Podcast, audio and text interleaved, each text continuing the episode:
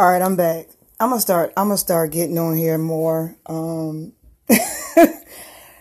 you might you might see a podcast.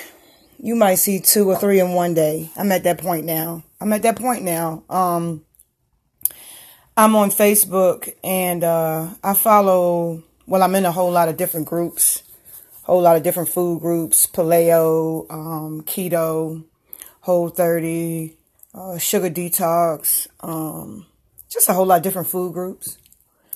And um, there was a question. Actually, there's a lot of questions that come up.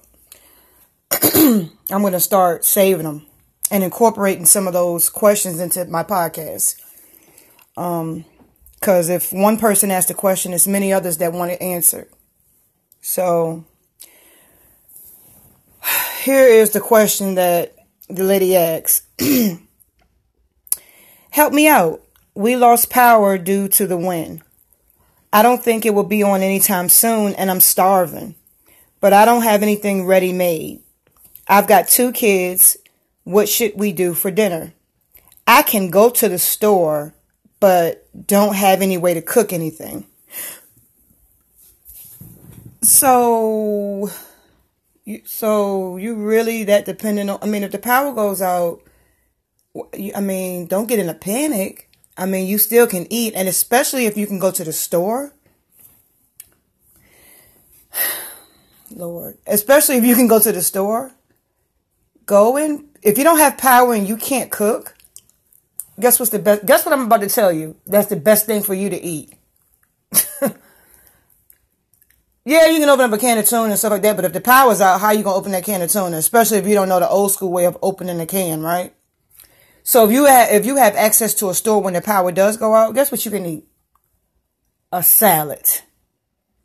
You can go to the store and you don't have to cook a salad. Um, of course, I know you know that. So you go to the store, you get you a couple cucumbers, some carrots, some tomatoes, some lettuce, some arugula, some spinach, whichever green you prefer. You can even, you can even, of course, you know, put kale in the salad, right? Toss that with some um, lemon and a little bit, a little bit, a little bit of olive oil, cayenne pepper, whatever seasoning you like, but I like cayenne pepper. and guess what you're gonna do? You're gonna eat it.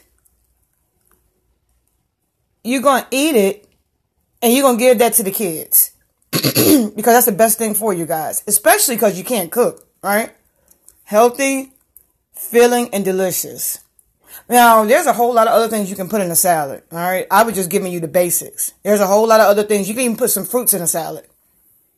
And if you, like I said, go back to that old school way of opening a can, you know, rinse some beans off, because you can eat those out the can. Rinse some beans off, put those on top of the salad. I mean, what what else do you want? How how else do you want the question answered? What should we do for dinner?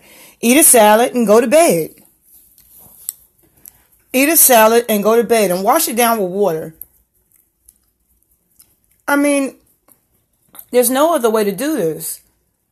Jesus, what would you guys do if your house blew away and all the food was gone? You had no way of getting any food, no stores, you know, everything shut down. What would you what would you do in a real emergency? You guys would perish, some of you. Because you, you, you're so concerned about food and where, where the next meal is going to come from. Learn how to survive. Eat to live and stop living to eat. So I just wanted to answer that question. I hope it helps somebody. And if you have a, if you ever have any questions that you want answered, you can um, email me at stweightloss 3 at gmail.com or you can send me a send me a message on Instagram or Twitter, you know, whichever you prefer. I'll answer it for you. I'll put it in put it in the podcast and answer it for you. I don't got no problem doing that. That's what it's all about, helping out. Trying to get trying to lead you guys to a healthier way of living. All right, you guys. Talk to you tomorrow. Bye.